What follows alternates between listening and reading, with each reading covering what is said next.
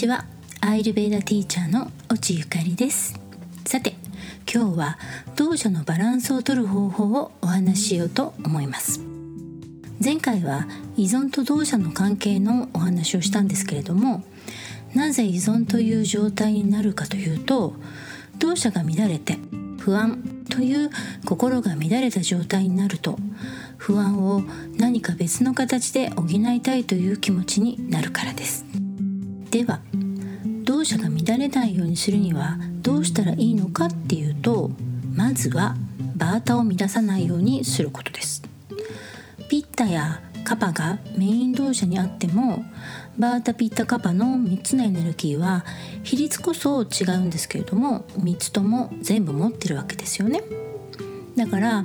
動作が最初に乱れるのはバータのエネルギーなんです。バータは私たちの生きる力に大きな影響力を持っています。バータが乱れるからそれに引っ張られてピッタもカパも乱れてしまうわけです。でもね生きていれば必ず動作はね乱れちゃうんですよ。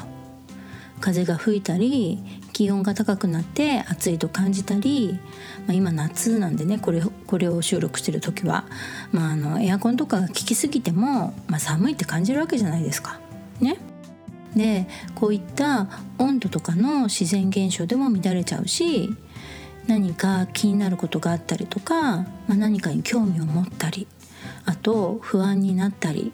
人間関係や何か、まあ、物事とかでも、まあ、そこにね意識がいくだけでもまあどうしたって乱れちゃうんですよ。なんだよ結局いつも乱れっぱなしって、まあ、今ちょっと思ったでしょう。そうなんです。同社はね常に乱れてるわけですよ。まあ、最初に言いましたよね。同社は不純なもの増えるものっていう風に意味があるってね、まあ、だから乱れちゃうわけです。でもこの乱れがあるからそれはやる気になったり不快感はそのことを改善する方法を思いついたり行動したりっていうそういうことにもねつながるんですよ。まあ、要はね乱しすぎないっていうことが重要なんです。この乱しすぎないことをバランスっていうふうに言います。私たちは無意識にねバランスをとってるんですよ。実はねやる気とか倦怠感っていうのは紙一重なんです。やる気やモチベーションの高さも疲れて考えられないっていうのもある興奮状態からどちらかに傾いたかで変化する。そういうことなんですよ。そして今日の本題。どのようにしたら同社のバランスを取ることができるのか、まあ、一番手っ取り早いやり方っていうのはね寝るってことです、まあ、睡眠とるってことね。睡眠をとること。これが誰でもできてなおかつ3つの動作を回復させるのに一番簡単な方法です。でもねこの睡眠もただ寝るっていうことだけではなくてどのようにして寝るのかどのような状態で寝るのかっていうのが大事なわけなんです。寝るっていうと、まあ、真っ先に思いつくのは、まあ、夜の睡眠ですよね。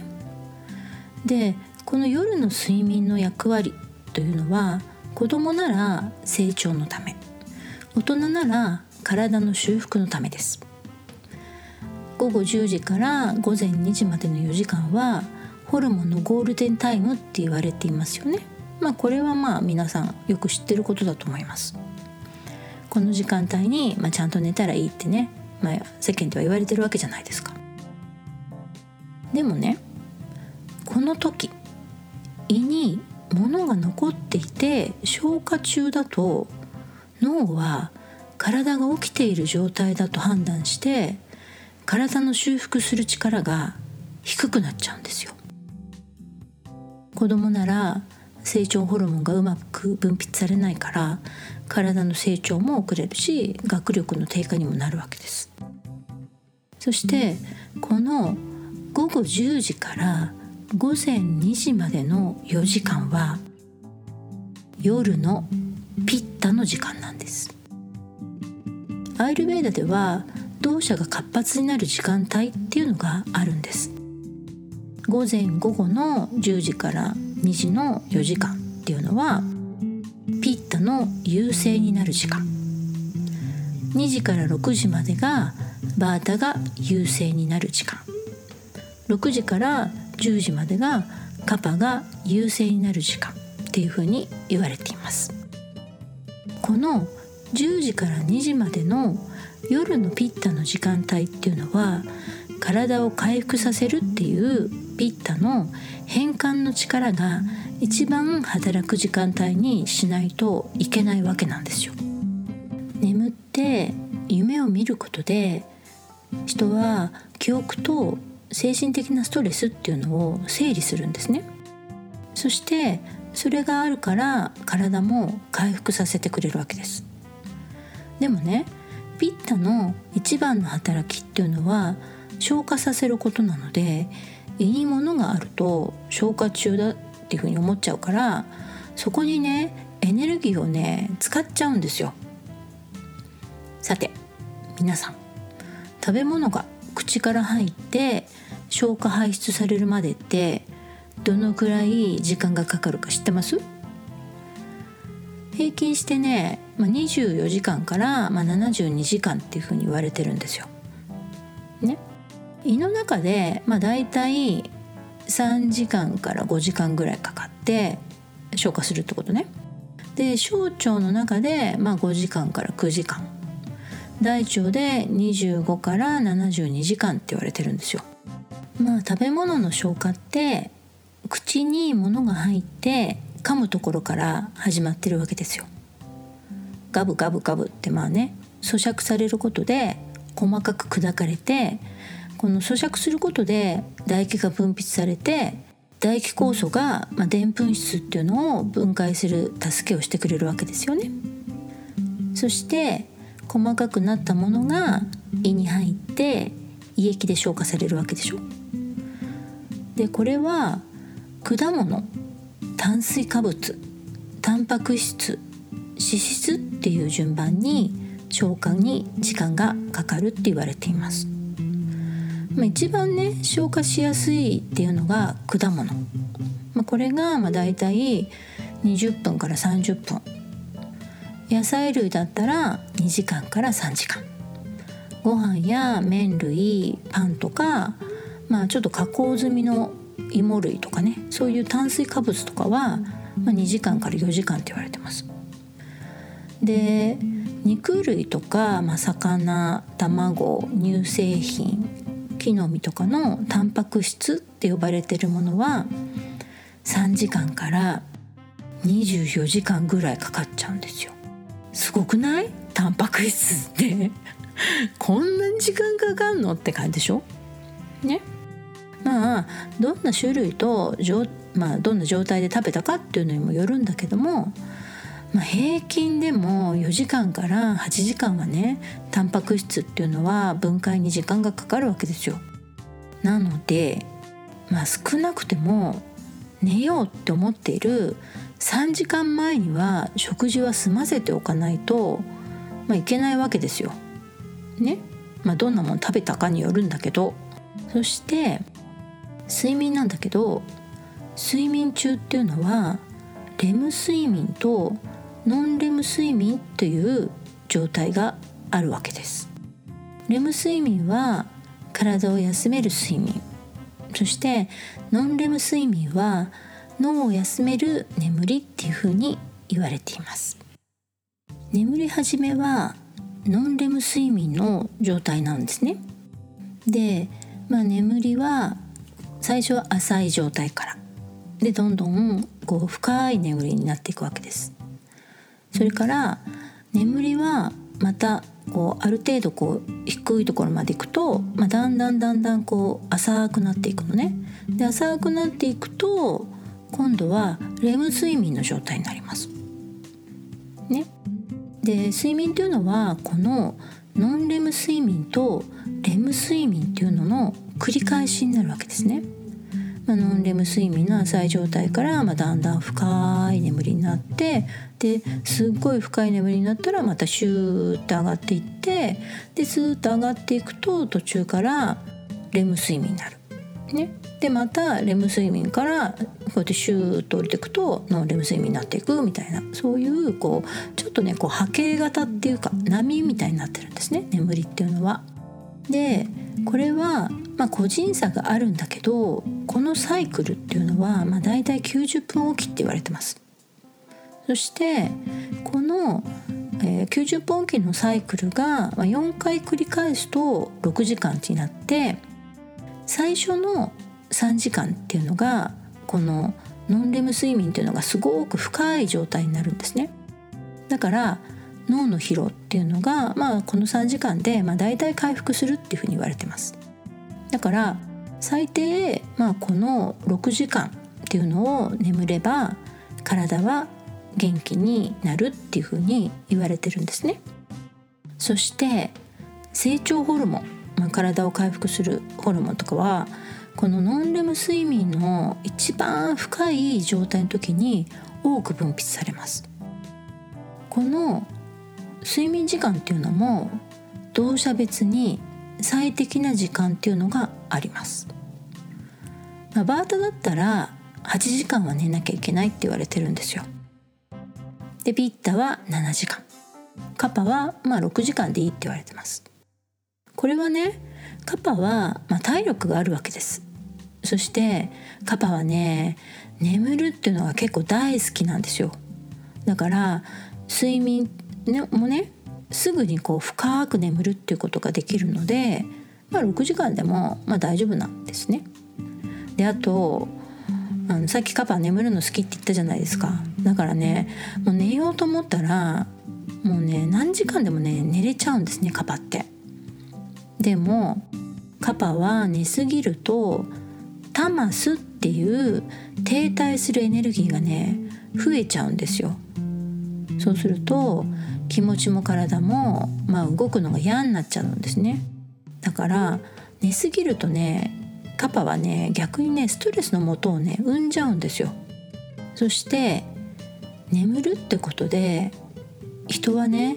脳を休めますまあ、ある意味タマスっていうのは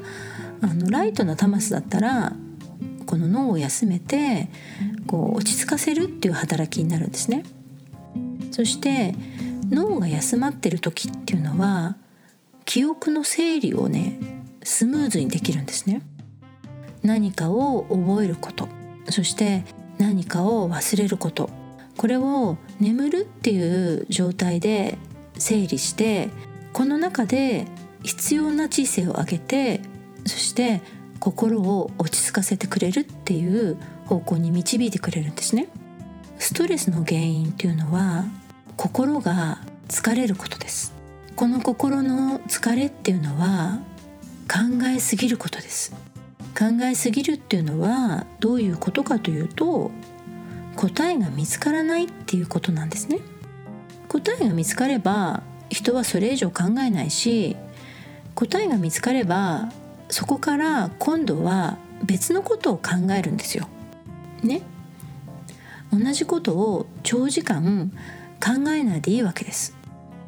そしてこの答えが見つからないっていう状態は不安や恐怖を生みます例えば恋愛とかであの人の気持ちがわからないとか親子関係で兄弟がいて親が自分以外の子供を可愛がっているように見えたら「なんで弟ばっかり」とか職場でも上司と部下職場の仲間との間でも似たようなことが起きるとします。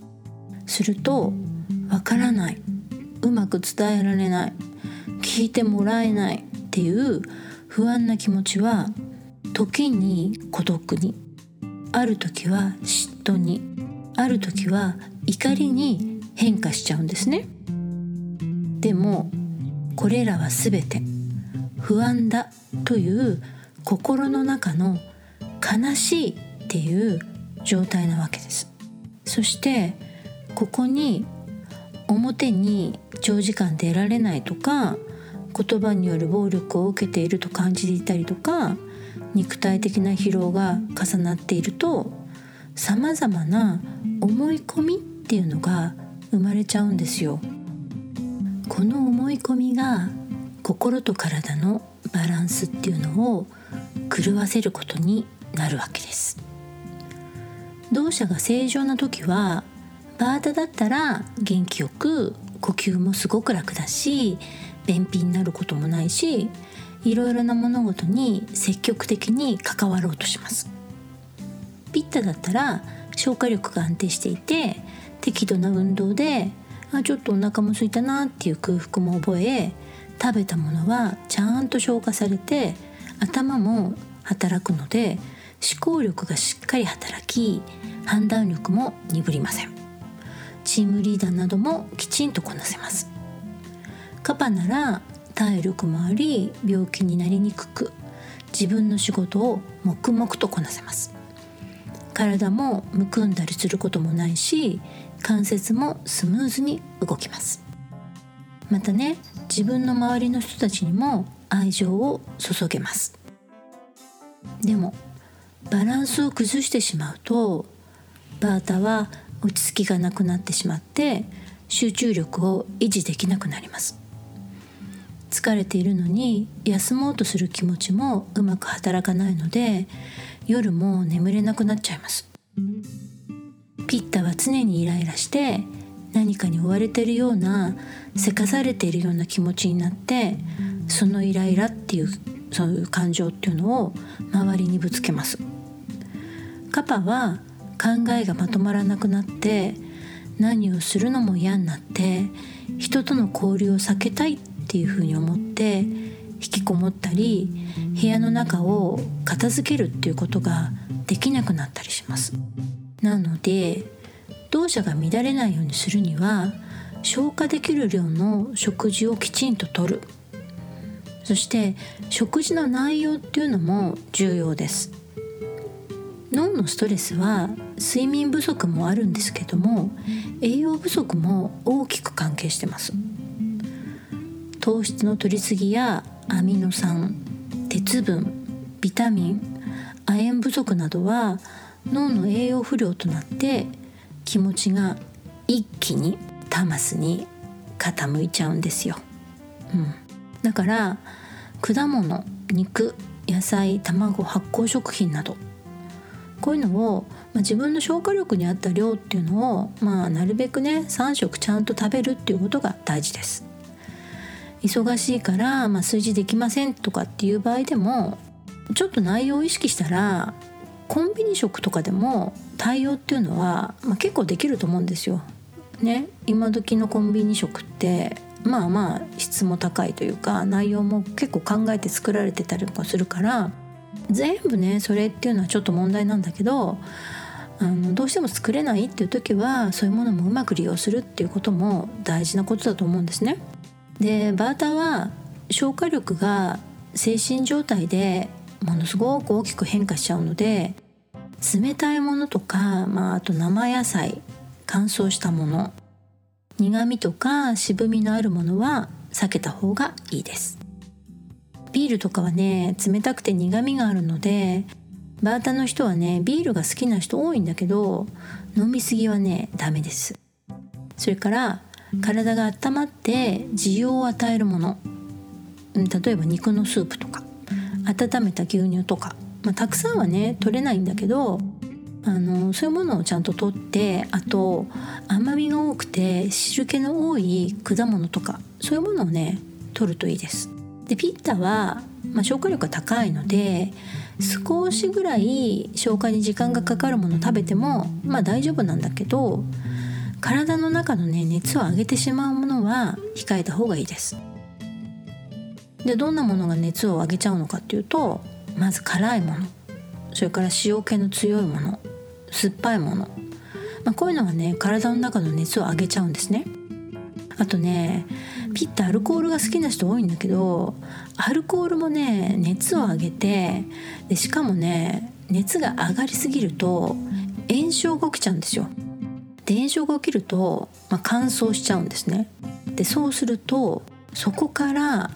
体が酸化していくんですよ。で酸化すると老化しちゃうってことなんですね。なので、まあ、ちょっとこうアルコールの摂取の仕方とかも、まあ、ちょっと注意した方がいいです。どうしてもねストレス溜まると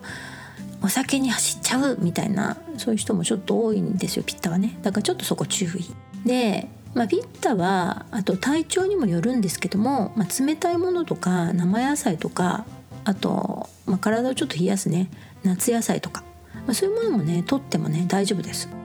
あとカパは消化が遅いので乳製品とか小麦製品あと甘いお菓子とかは控えた方がいいです。体が冷えるっていう質もあるので冷たいものも、まあ、あんまり取んない方がいいです。温かいものとか油分が少なくてこってりしていないもの。あとね水の代謝が悪いからあの水分の取りすぎにも注意した方がいいです。で体を温めて消化を良くしてくれるスパイスっていうのも上手に食事の中に取り込んでください。一番ねあの手に入りやすいのはね生姜です。でこんな風に、まあ、食事の内容っていうのも、まあ、ちょっとね気にしてみてください。ただし食事って栄養をとるっていうことの他に娯楽的な要素もあるんですよ。気の合った人と、まあ、会話を楽しみながら自分の好きなものを食べる。こういうこともストレスの緩和にはねとっても大切なことなんですね。普段の、まあ、毎日食べるような食事っていうのは、まあ、内容を気にした方がいいんだけどこういった会食ねこういうのはすごい大事なのでそういう時はもうあんまりそういうことを気にしないで食べたいものを食べて、まあ、食事とか、まあ、会話っていうのを楽しむ。もうそれだけを純粋に楽しむっていうねあのことの方をちょっとそういう時は大切にしてもらいたいんですよ。要はねバランスなんですよ本当に。きちんと栄養をとって質のいい眠りをとって脳と体を休めて気心の知れた人たちと、まあ、会話を楽しんで笑って幸せだなってこう感じられる時間っていうのを過ごすことこういうことって、まあ、すごく当たり前のことすぎるんだけどこれが心の不安っていうのを遠ざけてくれて動作を不安定にさせないんですね。まあ、他にもね動作を安定させる方法っていうのはいっぱいあるんですけど、まあ、今日はねこの辺で次回は、まあ、ちょっと思考を変えてですねショートヒプノセラピーの誘導瞑想をしてみようかと思います脳の疲れをとってリラックスできるセッションをこう私が言葉でいろいろお話しするというか、まあ、誘導瞑想のねあのセッションをそのまま語ろうかなと思ってます。それから番組の感想やご質問こんなテーマを取り上げてほしいというリクエストがありましたら番組専用の LINE にメッセージいただけたら嬉しいです。番組専用の LINE アットの ID はエピソードの説明文にも書いてありますがアットマーク AGR8195Y です。こちらは番組の中でお話ししきれなかったことやこぼれ話質問へのお返事などを発信しています。ぜひぜひご登録よろしくお願いします。ここまで放送を聞いてくださってありがとうございます。次回も聞きに来てくれると嬉しいです。それではまた。次回の放送でお会いしましょう。